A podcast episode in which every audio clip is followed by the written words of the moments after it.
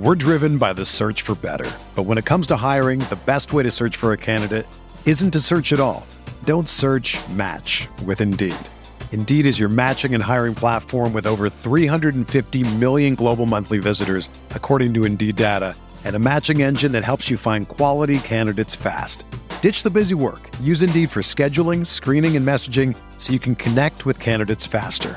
Leveraging over 140 million qualifications and preferences every day, Indeed's matching engine is constantly learning from your preferences, so the more you use Indeed, the better it gets. Join more than 3.5 million businesses worldwide that use Indeed to hire great talent fast. And listeners of this show will get a $75 sponsored job credit to get your jobs more visibility at Indeed.com slash BlueWire. Just go to Indeed.com slash BlueWire right now and support our show by saying that you heard about Indeed on this podcast. That's Indeed.com slash BlueWire. Terms and conditions apply. Need to hire? You need Indeed.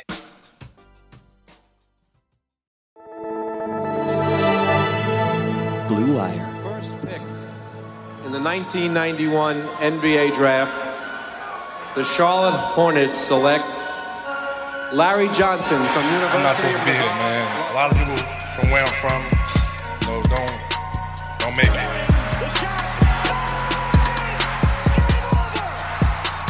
Charlotte, we're back. All right, everyone, welcome into another Buzz Beat. This is Richie. Unfortunately, the Hornets were unable to advance in the play-in tournament, uh, losing pretty embarrassingly to the Atlanta Hawks. Uh, what you're about to listen to is a Twitter Spaces conversation with Spencer and Brian as they hopped on. Not not even after the game. We started this thing probably with like eight minutes left to go in the fourth quarter as the game was over at that point. We had a really, really good turnout, probably the best turnout we've ever had on Twitter Spaces. A lot of fans were lining up to speak and, and vent on the Hornets season and how disappointing it was again for the second straight season for the Hornets to lose in a fashion that they did to open the play in tournament. So what you're going to hear is a conversation with Brian and Spencer. They they don't really get too deep into the game. They talk more about big picture stuff. You hear from about four or five speakers uh, on the call. We also have a YouTube video that I'll put in the description of this podcast. We simulcasted that on YouTube as well. So if you'd rather see the video version, that's out there too. Uh, and as always, we appreciate your support throughout the season. Obviously, the season ended in a way very similar to last season. Uh, we're going to ramp up our off-season prep with draft stuff and season recaps and stuff like that. But if you guys want to support us, there's no monetary way to do that. But the best way to do that is to always share our stuff on social media, but also to give us a rating and review on Apple Podcast, to give us a rating and review on Spotify or wherever you listen to us.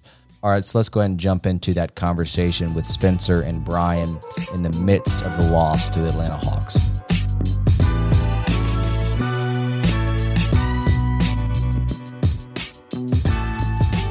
Let's just try to start with the things that jumped off to us most about this game, this you know this Hornets performance. I, am just going to say like a few sentences, and I'm going to throw it to you and, and see where we go from there. But you know, defensively, we are undersized. We don't have the same physicality, not only as the Hawks, but a lot of teams. We don't have the same athleticism. Again, not only only the Hawks, but a lot of teams. But the effort piece, I've I've come back to for a really really long time with this squad, and in a game where you either win or you go home, and this is the effort that you give defensively. I don't know. Maybe it's just me, BG, but I think it's pretty pathetic. Yeah, and uh, before I get to that real quickly, Miles Bridges just got thrown out of this game for Charlotte and um, arguing a call with the ref as he was headed down the tunnel out of the arena. Uh, I don't know how close he came, but there was a fan taunting him. No idea what was being said. I have the game muted, but it, uh, it looked like Bridges did not react very positively to whatever this one uh, Atlanta fan was saying to him as he exited the court. So perhaps a situation to monitor there. Miles, obviously very frustrated. That does sort of get to the this effort issue you were bringing up. I mean, I think to start the game, they had like the theoretically they had like the plan you'd like to see to go against Trae, right? Like we're to mix up coverages, we're going to move the target around, we're going to trap, we're going to try to get the ball out of his hands, and we're going to see if Atlanta's secondary guys can, without John Collins, right? We'll, we'll see if those guys can um, can do enough damage to to swing the ball game, and and uh, we'll just we'll live with whatever that result is. And like you know, you look at Trae's shooting numbers to start the game; they were pretty bad. They were getting the ball out of his hands, but the execution on the backside was just so bad. You know, rotations being missed, rotations not happening. Ball starts flying around, doesn't even have to move that much just a, you know, four on three, quick kick out pass, followed by a bad closeout, followed by an extra pass, open three. Trap with Trae, ball gets centered to the middle, kick out pass, open three. Um, again, the rotations and closeouts, as they've been all season, were just bad. Um, and on those looks, when Charlotte doesn't force a turnover, they're toast. Like they just got they got nothing. They're going to get crushed on the offensive glass, and the closeouts aren't there. The help isn't there. The rotations aren't there. Um, so that's a scheme where just like you've got to be locked in on the backside. You got to be flying around, but it's got to be with precision. And in, and you know you, you know like you know you're going to get burned because there are NBA players and shooters out there, and the Hawks are an explosive offensive team. But uh, but as you were sort of saying, like this issue with Charlotte was emblematic. Like this is where they've been all season. This was not like a one off and I know Atlanta was hot shooting the basketball early in this game from deep. Like all the secondary guys got going. Huerter couldn't miss at the start. Hunter got going in the third quarter. Atlanta basically didn't miss in the third quarter. I felt like they scored on every possession. Yeah, I don't know. And then, then and then the other sort of like I guess if you want to like talk about effort, organization, that type of stuff a little bit more. There were some really bad bits of like transition defense as well. And beyond that, I continue to think that their communication is just like not quite where it needs to be defensively either. And I guess that's like that can be a thing when you got a lot of young guys. You know, say it lightly. yeah, but just it, this is the second straight year in a row where like they just get the you're not like I, you think they're in a switch, like they're in they're in the they're in some kind of like switch all scheme. They're playing small, but then there are these like moments of time where they can't decide whether they want to switch or not.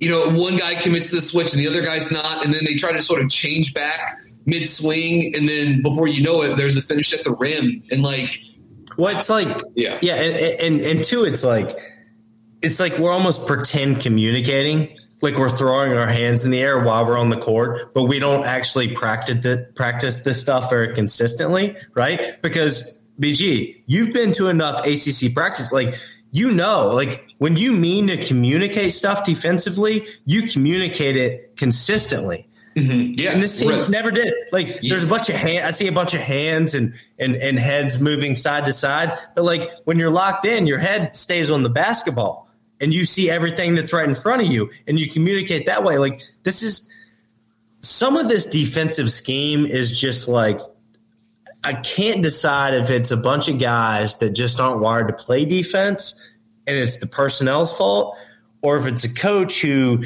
it's almost like three things. Number two, or if it's coach that doesn't know how to corral that personnel and get them to play defense, or if it's a coach, number three, that actually doesn't know how to like teach a team to consistently play defense the right way, regardless of what the scheme is, right? Like yeah. those are the three options. And uh, at this point, I'm very confused. Like for this to happen a second year in a very high leverage game, an embarrassing performance like this, it's I don't know where the blame falls. I think it falls a little bit everywhere, but I'm going to land on something specifically, and I, I, I, haven't gotten there yet. But it's something yeah. about defense. Yeah, yeah. I mean, look, it, again, it, it goes in a lot of different places. They don't have the point of attack defenders. Period. We've said this for I don't even know how many years now, but like they they just constantly don't have them. This team didn't have them. You need you know Cody Martin or Jalen McDaniels to be those guys off the bench, but um, even those guys like aren't like amazing at the point of attack. You know, they're probably better in sort of these like help capacity roles. And certainly, you know, Cody Martin, I, I guess, is like a, hustle play guy as well. So they can't contain the initial advantage, right? Like they just can't do it. They don't really, even if they were communicating well, it's like they'd have breakdowns or guys would still get open because they just don't have the guys to guard on the ball. And this is like, you know, you signed up for the LaMelo Ball, Terry Rozier backcourt. You did that. They, they chose to extend Terry Rozier. So they married themselves to this, um, at least for the time being. Even if you had a Gordon Hayward, still not solving your point of attack uh, defensive issues. So like there's that. And then just on the backside, the rotations are just so slapdash. Like it's just not it's just not there. And so the initial advantage is created. And then if there isn't an, like an immediate score off of that, you know, Trae Young gets a switch and then blows by somebody, lay up the rim. But if there isn't an initial score off that, it just takes so little extra like uh actual like offensive activity to get the ball into like a high percentage scoring situation, right? It's like one pass out to the one pass out to the wing, terrible closeout or a missed rotation, and it's either an open three or it's a catch and go layup. And it's just at no point in time can they like keep the ball in front. Advantages are created at will, and they don't have the help and recovery on the backside to actually like cover up those blemishes. Part of it is also like they don't really have great rim protection either and they can try some of these switch all lineups, but we discussed some of the issues that even their like better switch defenders have with this stuff, and it's just a recipe for disaster. They can't play drop, so that option's not even really available. Um, because they don't have the point of attack defenders, they don't have the drop defenders at the, at the center rotation, and so that's what you're left with. You're left with junk defenses, zones, trap, switch, and um, it's like that stuff could work, but not when you not when you have these lapses defensively, not when you struggle this much uh, guarding the ball, containing the initial advantage, and not letting again not having the help in recovery to sort of like corral or maybe limit some of that like yeah the advantage build. Every possession is just so easy to get exactly what you want.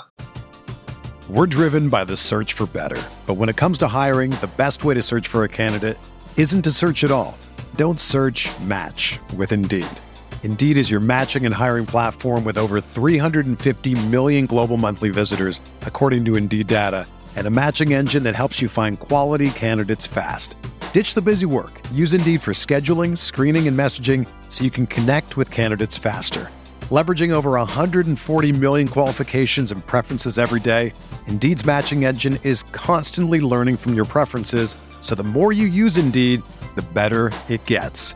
Join more than 3.5 million businesses worldwide that use Indeed to hire great talent fast. And listeners of this show will get a $75 sponsored job credit to get your jobs more visibility at Indeed.com slash BlueWire.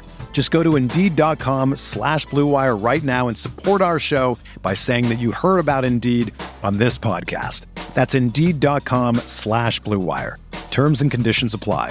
Need to hire? You need Indeed. If you're a basketball junkie, then you know there's no better time of year than the NBA playoffs. Twice a week, JJ Redick is cooking on his podcast, The Old Man and the Three. He has guys come on in all stages of their careers to talk about the league and share stories you won't hear anywhere else, including Devin Booker on why he talks so much trash, Ray Allen's epic free throw competitions with LeBron in Miami, and the moment Tyrese Halliburton knew Pascal Siakam would be a good fit in Indy. In addition to player interviews, every Monday JJ breaks down the top three things happening around the NBA with unmatched analysis, not outlandish takes, and is often joined by masterminds of the game like Tim Legler to dive deep on rookie reports, trade breakdowns, and why is mean mugging now a tech? You won't find another outlet that covers the game as comprehensively and with such insight as JJ does it on The Old Man and the Three. Make this your companion podcast during the playoffs. Listen to The Old Man and the Three ad free on Wondery Plus or wherever you get your podcasts. All right, we'll we'll go to a, we'll go to Evan. Evan, go ahead. This is just. I mean, I I was surprised that it's never a good feeling when you know I went on Twitter and I saw that you guys were already recording in the fourth quarter. That can't be a good situation. but um, yeah, it's uh, just a terrible, terrible like I said before the game, this is. I mean, I you can, I wouldn't call this a disappointing season. You know, where it's a 20 game improvement over the last two uh, over two seasons ago. It's just such a disappointment that this team comes out after getting embarrassed last year and has just, just no defense, no physicality, nothing. I mean, I, I my head's in a million different places. We have Terry, who was so bad last 15 games. After every time he missed a shot last 15 games, I go, don't worry. Like he's, uh, it has to flip soon. It has to flip. He's gonna get so hot at the right time, and, and he couldn't make a shot in the first half. And and the the, the transition defense left us so many open threes, and just one thing after another. And obviously, the game was lost in the second half. I was the first at the end of the first half. We get it down to six. Lamelo, Melo. I mean, you got to be a little bit smarter. We finally get some momentum. Twenty seconds left. You got you, take the last shot of the quarter. You take that layup with two seconds left, not ten seconds left. There's just so many different things. I I come here. I, I appreciate the Twitter space. It's a spot for me to vent with fellow Hornets fans. It's just I don't even know where to go from here. And think one of you guys are talking about like what you know something has to change because you can't have this two years in a row. There has to be some sort of consequences. You asked me before the game, Borrego stay for the long term. Yeah, I'm I'm a Borrego guy. I'm not a fire Borrego guy, but something's got to change. And and then the last thing, because for two things, two last things. First of all, and I'm sorry for taking up so much time.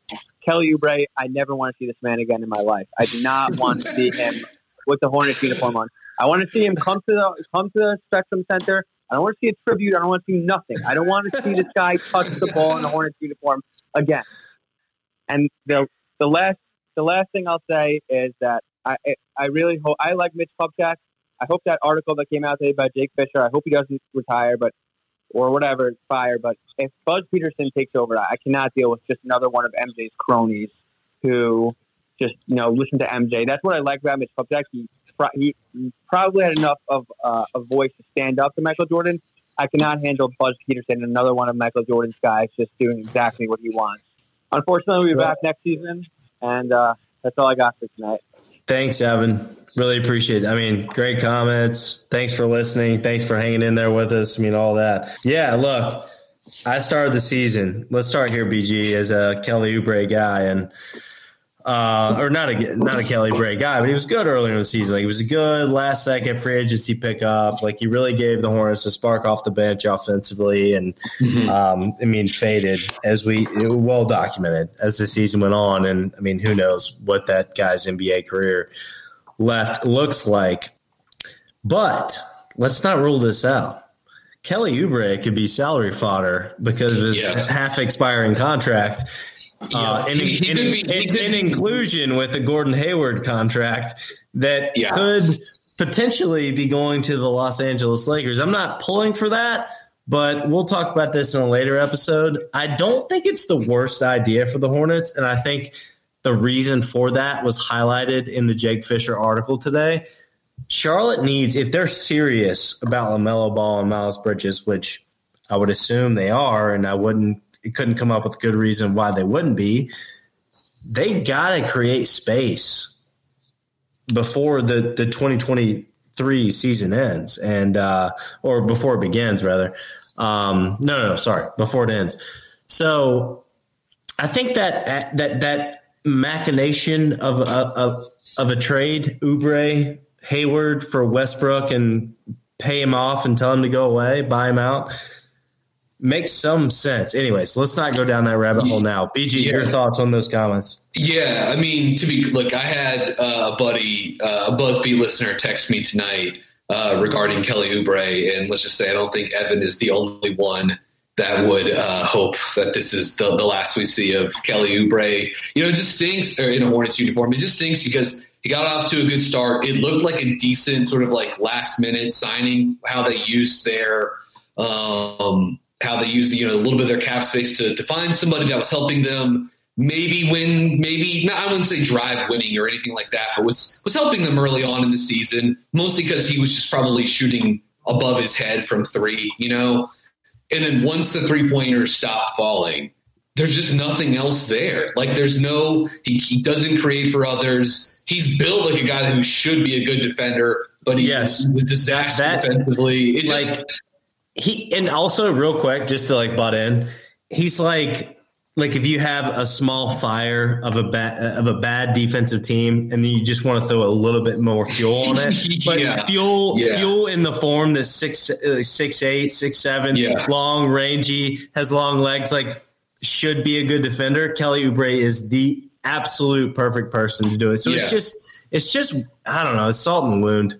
Yeah, it's tough because it's like he he's he's he's he's like the ideal size. He's athletic. He theoretically should have like all these tools, but again, when he's not this season specifically, like when when the three wasn't going, and and uh, I mean he was streaky even when he kind of like before he fell off a cliff the back third of the season.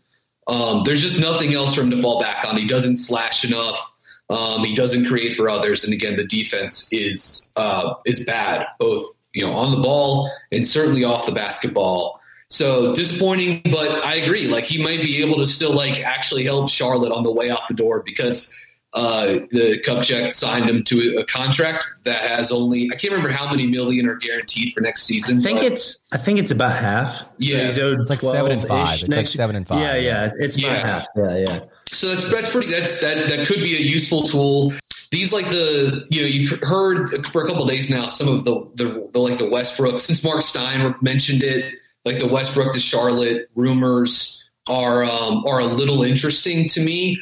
I guess my thought was just like I I if, I like I wasn't exactly certain like how which team needs to like grease the wheels by including draft capital in that trade to make it happen. Do you, does that make any sense? Like I think I think it's LA, like you needing to include what the 2027 first round pick. Like I, I mean that's it, but I don't.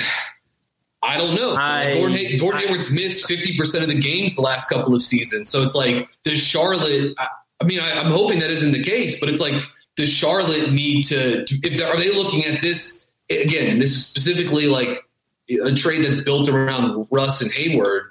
Charlotte's not going to have to like grease the wheels of that, are they? By including some No. there, you don't think so? Okay, I don't. I'm No, hoping no. not. I mean- that would be my hope. Okay, if that's the case, then yeah, I am. In, I'm I'm intrigued by the by getting you know the West by that that that framework And- of and- that deal. And and maybe if you're Charlotte, you have to pick. Do you want 27 or 29 first round? Yeah, or or, or we're only giving you one or the other. I mean, I don't know. LA would probably prefer 27. I think if they Yeah. are confident they're going to re-sign LeBron, right? But anyways, last thought on that, and then we'll get back to this game. I think that Charlotte. I know it sounds crazy, and I think it's not very likely because I don't think MJ is the kind of owner that's going to pay someone to go away, and that's the only way this trade makes de- uh, like makes a little bit of sense for Charlotte. I would not want Russell Westbrook, and if you're a Hornets fan that wants to see him on the court in a Hornets jersey next year, if we were to trade for him, I would love to talk to you. But like, I would not want to see him in a Hornets jersey. You're basically making that trade saying we just want the draft capital. We're trying to create flexibility in 23 Yeah, we're, we're you know we're just going to buy him. If he'll leave two million dollars one million dollars whatever he'll leave on the table we just want to buy him out and see him go away. Yeah, um, i don't think it's likely for a small market like charlotte. You don't see small markets make trades for a high salary player that they intend to buy out. And i don't see charlotte bringing him in and expecting westbrook or even wanting Westbrook to actually play real minutes for them. So, It, it Anyways. would it would be amazing if this deal if this deal did happen. You know that Hayward plus a little extra salary um, for Westbrook and the a twenty the twenty twenty seven first round pick. And it would just be amazing to have to have Nick Batum's nine million dollars going to Nick Batum on the books for one more year and, and stretch dead money, which is the thing they had to do to acquire to be able to sign Gordon Hayward in 2020. That would be just like, uh, yeah, I mean, like it, right now they've done some. I, I don't know. They've just done some questionable things. Uh, one way or another, this team has got to get off Hayward. I think. I mean that Yeah. that's that's they don't have to. If they don't, though, they've got to get super creative with a lot of different things that are highly unlikely. So it would really it would really bother me it would uh like do you think i guess like we could get a little more depressing here tonight do you think pj washington played his last game in a hornets uniform I, I don't think so. I don't because I think he's given them enough of a chess piece agreed By the over way, the past few years. Um, that and and I don't think he's so he's so high demand in the market that Charlotte can't keep him around. Like I, Yeah. I, I don't I don't think that that is the move because that's really a small marbles financial move versus moving Gordon Hayward the, well, Wh- whether it be into cap space, which is mm-hmm. there's not a lot out there for cost, right? You're going to have to turn over some draft capital, whatever it might be, a young player, which we don't have a lot of, uh, moving forward to get off of that, or you're doing a Westbrook deal. I just think I think the moving Gordon Hayward deal because he's not like he he's obviously worth at least half of his actual contract, but PJ Washington is uh, the the, cost benefit analysis of actually doing a deal like that is is is so much steeper than doing a, a Hayward deal where you might not get much back, but you get the cap base in twenty three. Like that's what Charlotte should be focused on. Yeah, I guess my thought was if PJ would, if you weren't able to pull pull off like the Westbrook Hayward framework deal, and you were looking to dump Hayward, would PJ maybe be one of the things you'd have to like use, or you'd have to like lose to like move off that contract? That would be depressing to me, and I'm, I'm hopeful that doesn't happen. Um, I actually thought he played pretty well tonight, and I, I actually think the last couple of months of the season Played Um, awesome in that. He was the only guy that did anything Yeah. in the first half. I, I just, really. yeah, I just, that's why I don't think you can just, he just, and I do think it's been nice that the last couple of months we can move off of PJ because I, I talked with, um, with, Lee and Richie about this some, uh, on the pod earlier this week, but I think it's been encouraging, A, to see him play more with the basketball the last two months, two and a half months or so. And that it's happened a lot with Bridges out on the court at the same time. And the PJ plus Bridges plus Plumlee lineups were really good for Charlotte this season. So those guys at the three and four with a true center on the court in Plumlee, that was really good. Both sides like was passable on offense and was very, very good. Or pardon me, was passable on defense uh, in terms of efficiency and was was pretty good um, on offense. And so I don't know that it made me feel good to see those guys do it together and not even like in a small ball uh, compilation and for PJ to be more than just like a spot up Marvin Williams type bomber, but to, to see him get to be in the short roll, to, to dive to the hoop, to operate inverted pick and roll, can the catch and go game. Like I, I thought all of that was, was really good activity from him. So I want him to be a part of the picture long term. I think he can really help this team out and he fits with their core, with their core pieces here. Um, do you have any direction that you'd like to go to tonight? or uh, there's a couple things. If not, there's a couple things I was to maybe bring up. If if not, R- Richie, uh, I think we got some speakers. You want to bring one in? Maybe we can get back to this game because Yeah. we went off on Yeah. a tangent. Yeah, well, we do have a couple lined up here, but I do want to get to sarcastic underscore asset because he's a longtime listener of the podcast. So go ahead, Neek. Hey, thanks, Richie. Uh, even on this uh, sad night, um, I was coming into this game pretty optimistic because we played really well against Atlanta. But obviously, we let the game slip away in the third quarter. Um, it, it really showed a lot of glaring holes in our roster, and I and I think uh, I think without making some drastic changes, I mean, this is pretty much our you know, where we're going to be at for a while because looking down the roster, we have, you know, the picks that we made this season that, that haven't played. They're more than likely going to get some minutes next season if we get rid of, you know, guys like Kelly Oubre, Miles Plumlee, or Mason Plumlee. So, uh, or, and even Cody Martin. So, you know, we're taking two steps back by playing uh, Kai Jones and James Bouknight next season because it, it just seems like the trajectory of this uh, team took took a few steps back tonight. Um, and this is also coming off of a, a blowout from last season too. So, and it's going to be tough because we'll have a, another lottery pick that, you know, more than likely half the half of the fan base of the Hornets are going to want to see in the starting lineup with Melo uh, and it was kind of sad for me switching gears to see the way that Miles had to leave the game. I sure do hope that he didn't make contact with the with the fan as he was walking through the uh, through the tunnel. Um, yeah. I don't want anything. You know, he's such a good guy, especially like in the community for our team.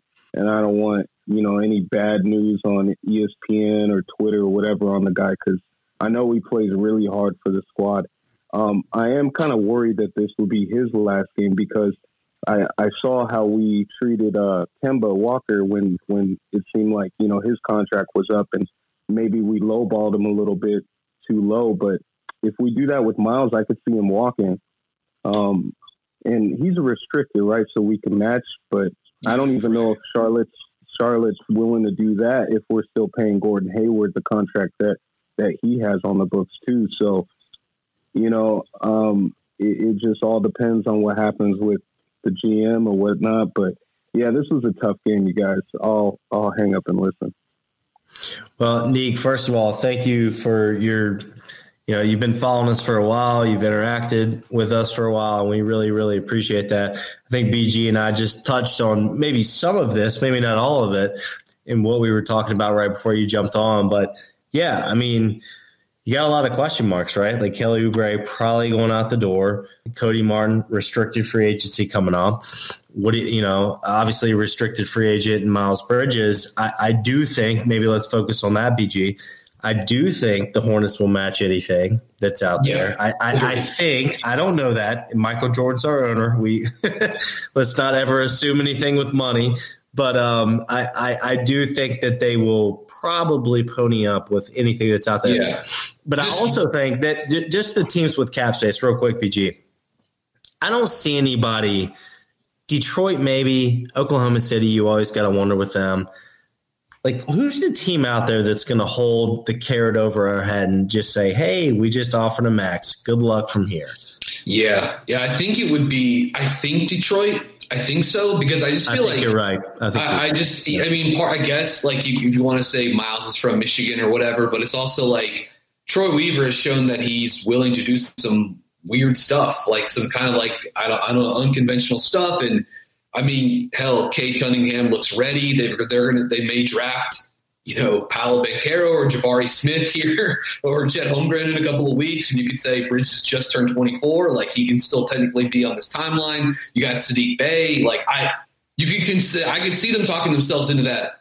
Oklahoma City, who I think has like enough they there's like they've done enough good like development stuff with their young guys that you I think they can feel kind of good about themselves, but like what they did the last like couple of months of the season is just like man, I, I, don't know. Like it, it was kind of it, like in, in, a sense, it's kind of embarrassing. I know what they're going for, but it doesn't feel like Oklahoma City is going to do something like that because all they're doing is spinning wheels, trying to find, trying to hit on some young players until they get like the cornerstone type guy in a rookie contract, right? Like it's like in theory, I think if they were looking for any young star, they would just build up around Shai. But it's like very obvious that they wanted like Cade or Jalen Green or Evan Mobley, or you know, in last year's draft they didn't get that. Um, so I feel like until they do that, they're just going to be spinning wheels in this like perpetual rebuild asset accumulation standpoint. But Charlotte's good; they have to match. Like if, if they get if they get hit with that, uh, you know, an opponent opposing team matches. I think they or maxes bridges. I think they have to do it. It's like, what's the point if you draft yeah, someone I agree. develop them, see them take off and play phenomenal basketball? they're still young. They're on the upswing of their careers still. Like they haven't. They're just. He's just 24. Like he hasn't his prime yet.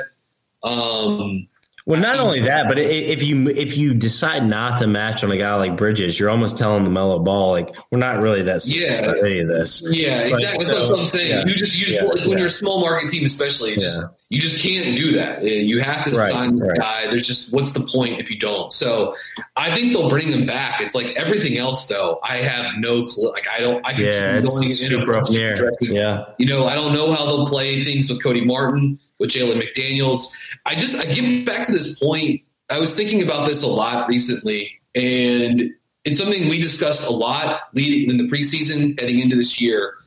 But man, they lost. I know they. I know Devonte Graham ended up going out the door in a sign and trade. Maybe they'll get a first round pick out of that. Um, you know, New Orleans, they kind of need New Orleans to make. They not kind of. They need New Orleans to make the playoffs. If they want to get that pick uh, out of its protected range uh, and in the first round this season. But they lost Devonte Graham, they lost Malik Monk, basically for nothing, right? I mean, as far as like play guys that were going to help them win this season, basically nothing.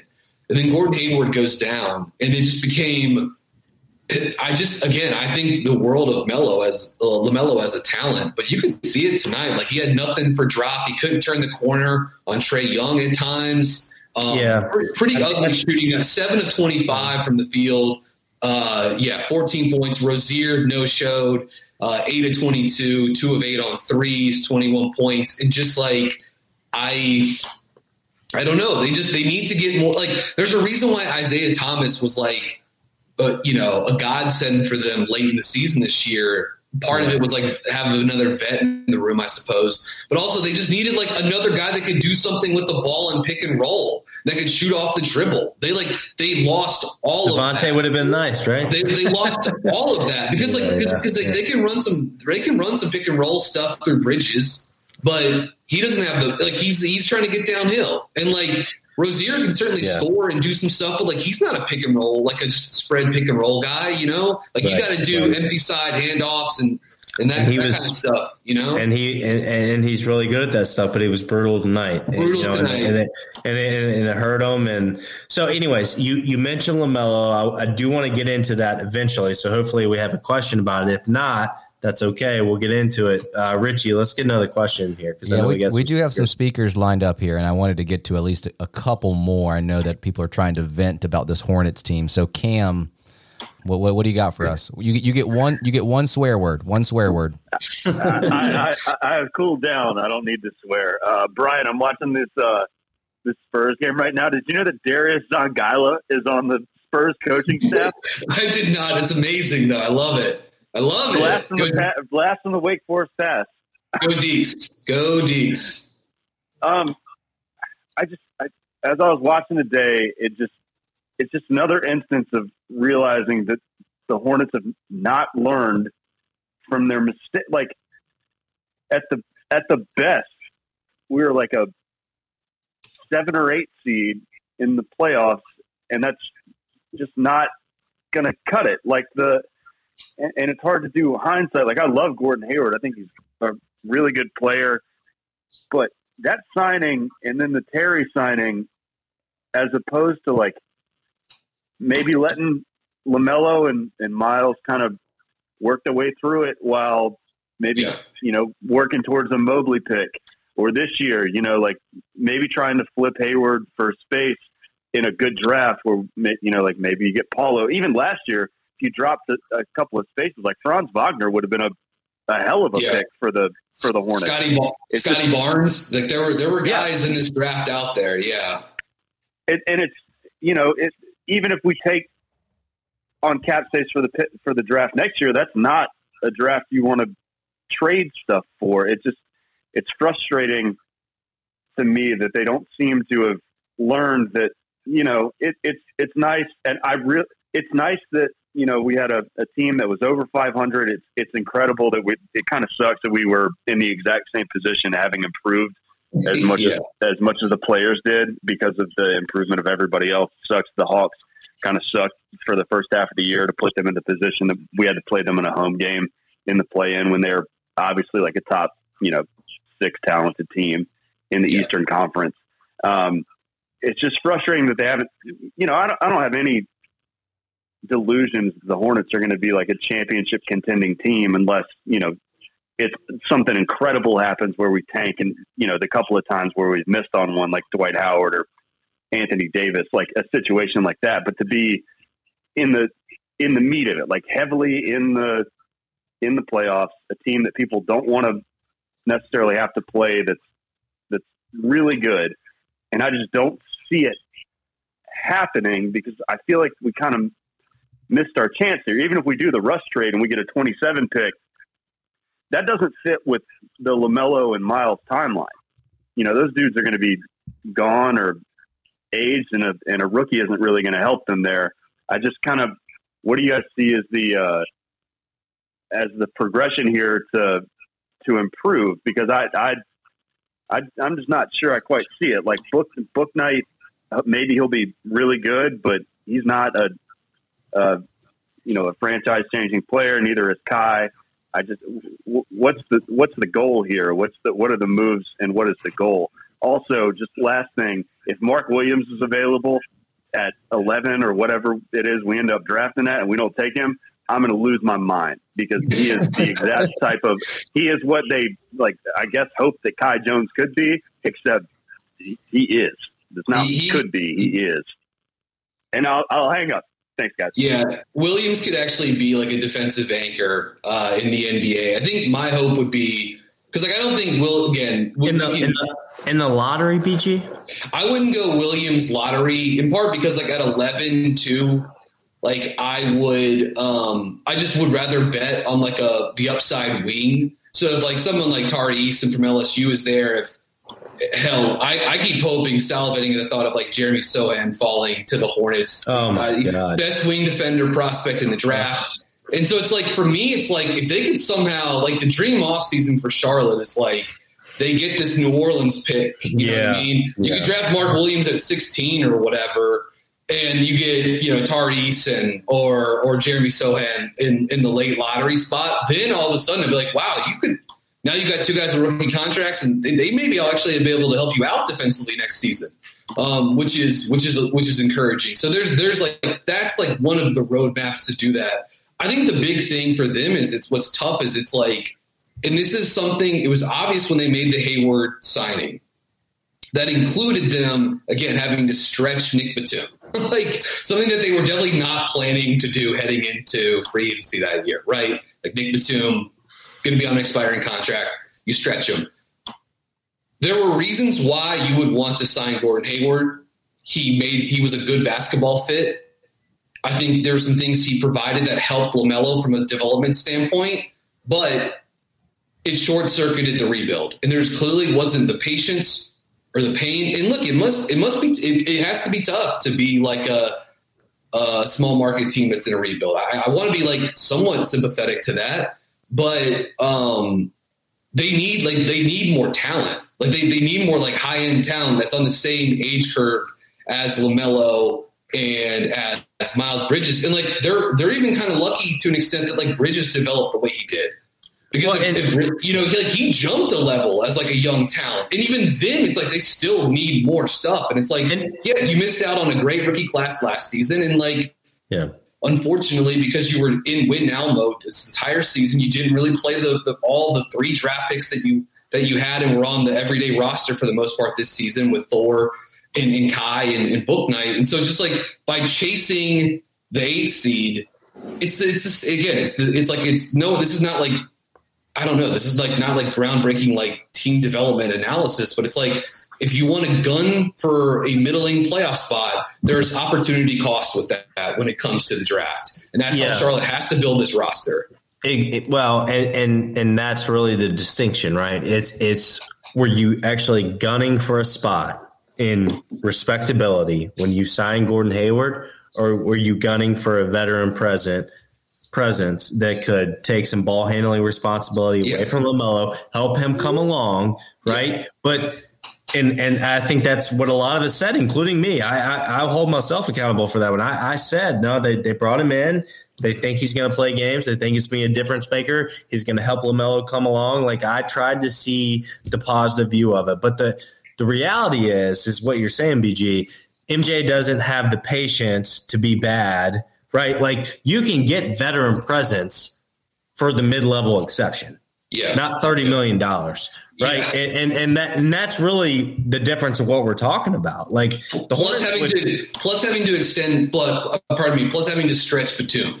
Right. So it was right, right. 30 million a year for right. Hayward for four right, yeah, years. Correct. Yeah. Correct. That, that's yeah. the ultimate context is like you actually had to get off a guy and pay him to go away for multiple and multiple and multiple years just so you could bring in this other guy that you weren't sure could actually play 60 yeah. games a year and also pay him $30 million a year. Like that's just bad business. Yeah. And being too close to something, as I am, probably you and I both, like we, we, we try to see the positive side of it.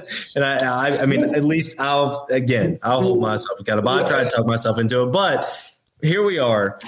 I think it's it's clear what they have to do now. We talked about it earlier in the pod. We're live now, and I don't think we need to dive back into it. But they need to get off Hayward somehow, some way. Maybe Westbrook's that way. Um, but they've got to clear space for 23 because LaMelo is extension eligible. Miles is coming up this summer. I think we both agree PJ Washington should at least be a part of the future picture. He Correct. won't cost as much as those two, not even close, but he's still going to cost something. And and then you build from there, right? So like they've yeah. got to get off Gordon's 30 mil. Like there's yeah. no other way out. I mean, Rozier would be the other way, but I'd say good luck there too. Yeah, it's just like there's some other reality where like you don't sign Hayward, you use your space in 2020 for something else, whether it be like a dumping ground to take on salary and, and get drafted. Or just sign way. a veteran for the mid level, like exactly, like yeah, exactly, exactly. You could do that too. And you could have gone into this season with Rozier as an expiring contract. You could have flipped him to the Lakers, you know, for Talen Horton Tucker and, uh, and a first round pick and uh, and you know maybe you would have had yeah Franz Wagner or Evan Mobley or Cade Cunningham on the roster with Lamelo, and all of a sudden now and Miles Bridges now you really now you're really cooking with something.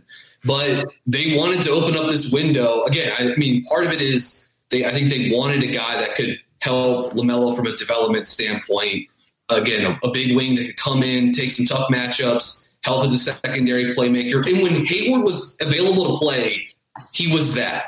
Like he was, like he he helped them. He was a good basketball fit. No like, question. Full, full stop. We're not we're not shitting on. Yeah, yeah. he was good he was, when he was, he was there. A good, yeah. he was a good fit. He helped. He gave them lineup versatility. He did a lot of stuff for them, and so I think like when the Hayward transaction happened, we don't again we don't need to relitigate this, but it's like all of us said we wouldn't have done this. But here's why they did this, right? Yeah. It was for this reason, and we're, that's what we just went over right now. But it's like again, there is there is serious opportunity cost in terms of team building with that. It just does stink because like when they've had a healthy Hayward, they've been like a top six, seven team in the Eastern Conference, you know? Let, let me interject real quick, uh, Brian and Spencer. I, I, do want to give it a shout out to uh, Andrew Schlecht and uh, Alex Spears, who are in this Twitter spaces. I actually went on their podcast.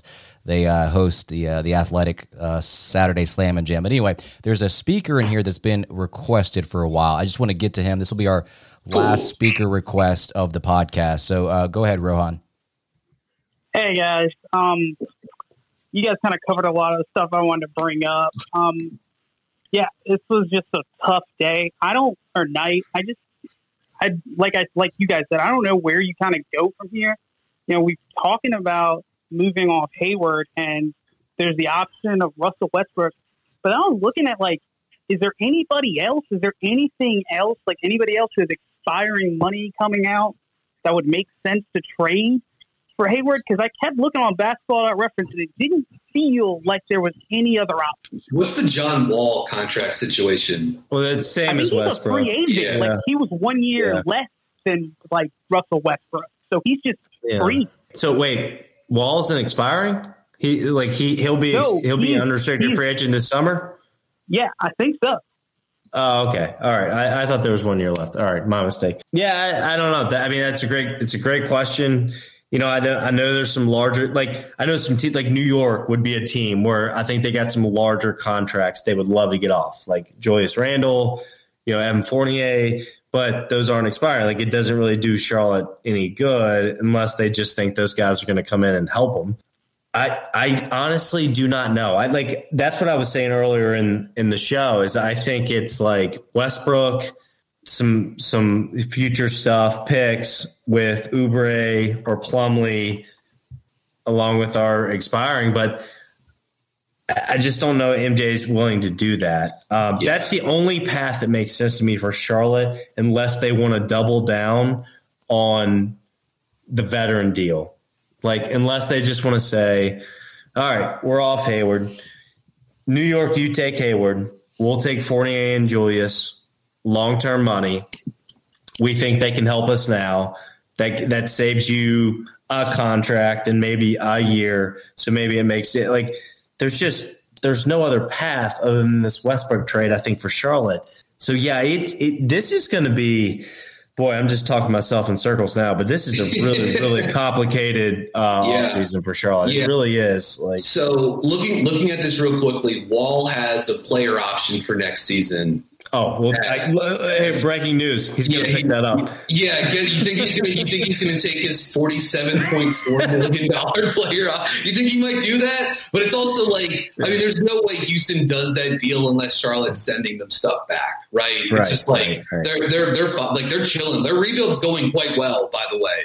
Um, And I don't think the Hornets are in, they're not in a situation. Yeah, they're not. I mean, the, the Rockets could end up with the number one pick here in a minute. They've got an ace scouting department uh, headed up by uh, long, long time ago Buzzbeat guest, friend of the pod, Cole Zwicker, who, who runs the scouting department for the Rockets. So they're set, like, and their free, their rookie class is awesome. So it's like, I, I mean, again, I, I think they would take Hayward if you attached a bunch of stuff to it, but it just it doesn't make it doesn't. I don't think that this is like realistic on, on either side of the the fence here. This is like not what Charlotte's looking for. But uh, congrats to uh, John Wall, uh, set to take. Yeah, who will get paid? Yeah, I mean, I get maybe he'll play basketball next season. I don't. I don't know. I guess he could have played this season, and then Houston didn't really want him around. But regardless, um, uh, we were we're being uh, told by uh, Richie, who's producing this uh, in the background tonight, that it's time to start wrapping up here. So.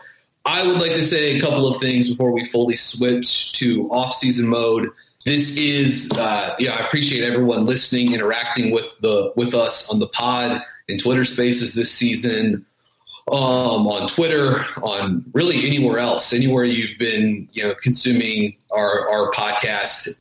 You know, again, we really really appreciate it. This was certainly not the regular season result that we were hoping for, but I'm not surprised by it. I think we all had Charlotte peg preseason like nine through 11 in the Eastern Conference. So this looks about right. It's tough. You win 43 games, and your reward for that is, you know, a road game, single elimination against the number two offense in the league and a, you know, one of the top 15 players in the league in, in Trae Young too. So that's tough. But again, everyone who interacted with us, uh, thank you very much this season, despite the uh, the bleak ending, and as we're about to turn the page to an off season that seems likely to include a lot of moves, one way or the other, which which can always make you a, a little anxious. But I still think there are reasons to feel some, or again, some uh, excitement for the future, mostly centered around Lamelo and, and some stuff with with Miles Bridges certainly too. So we'll have a lot of stuff coming up on draft and uh, any other sort of like whatever you know roster movement that happens. But thank you to everyone who who listened in this season. Yeah, I don't know. Everyone just yeah, it, like it's going to sting for a couple of days, but we'll move on, and the playoffs will start over the weekend, and we'll be able to just like sit back and you know enjoy those games and see actual. Uh, defenses that know how to play and defend on the court and in action. So, you know, I don't know. More, yeah, more fun basketball, right, BG? Well, I want to Yeah. interject real quick too. I want to thank first and foremost Richie Randall for this season. I mean, BG, you kind of you kind of set it all up. I mean, he is the brains of this whole deal. He produces it all behind the scenes, even when he's actually on the pod. Like he is what makes this engine go. So if you're out there, if you listen consistently, Richie Randall's the one to really think about this. B guys. I mean, he's got a full time job with AC. Like he does college basketball. Okay, fathom this. He does college basketball full time. That's his job. And then he comes over and he just like watches NBA games all the time. And he comes in here and talks about NBA games with us. So thank you, BG, because the hours you put in, I can't even imagine. Uh, Lee Branscombe out there just got a new job Yeah. juggling a lot of few things, a lot of new things. You know, we brought him on this year. We couldn't be more happier about that. Thank you, Lee Branscombe, for being a part of the family. I know you're out there. I hope you're listening right now. Can't wait to have you back. And uh, last and, and certainly least, me. Uh, I have nothing to thank myself about. I, I'm just happy to be a part of what you guys do and what you put on. Yeah. And I'm so proud of what we've created here and so proud of the family that we've created. So look, I know this was a disappointing ending for the Hornets. Of course it was, two years in a row, but we'll be back next year. All right. Yeah, we're, we're we'll be never back. going away. We, we It can is- see. Yeah, go ahead. It- it's just important to remember. It's like, look, this may have been depressing to watch this game tonight, but at least we weren't having to watch Spencer Hawes and Roy Hibbert, you know, like hold up the second unit. Like we we do need to take some stock. It's like the team is fun and exciting and interesting. Could which always they be worse. You know, it could always be so much worse. uh, it, it is important. It is important to remember that, like, there are there are just expectations now with the team. And, and with that, there there can certainly be some some disappointment that sneaks in. But yeah, this this this place is not going anywhere, and it's it's very cool to see the community that we've built up around that. I echo what Spencer said about Richie. He is the one that does incredible incredible things as far as trying new stuff, making sure all the technology works for us, and uh, and producing and editing these podcasts. It's uh, he's incredible, and yeah, Lee Branscombe. I mean, rookie of the year candidate the NBA as far as the, the, the team specific uh, niche NBA podcast community goes, and uh, looking forward to getting into some some draft talk with you guys uh, here the next couple of months. Should be fun, and uh, yeah, we'll see how Charlotte's pick alignment pans out here, depending on New Orleans and, and the lottery. So, uh, better days ahead, hopefully. Well, go Pels. All right. So, Yeah, that's right. yeah. For BG, I'm Spencer. That's Richie in the background. Lee is somewhere listening. We'll see you in the offseason. Whether you're a world class athlete or a podcaster like me, we all understand the importance of mental and physical well being and proper recovery for top notch performance. That's why I'm excited that Unifyd Healing is sponsoring this podcast. Unifyd Healing is a new and super innovative global network of wellness centers powered by Energy Enhancement System, or EE System. If you haven't heard of the EE System, you'll want to listen up. This technology promotes wellness, deep relaxation, purification, and rejuvenation. At hundreds of locations across the globe, access to a center is easy and affordable. Interested in experiencing the EE system technology for yourself? Go to unifydhealing.com slash bluewire to learn more and find a center near you. That's U-N-I-F-Y-D healing.com slash bluewire. No material or testimonials on the Unified Healing website are intended to be viewed as medical advice or a substitute for professional medical advice, diagnosis, or treatment. Always seek the advice of your physician or other qualified healthcare provider with any questions you may have regarding a medical condition or treatment and before undertaking a new healthcare regimen, including EE system.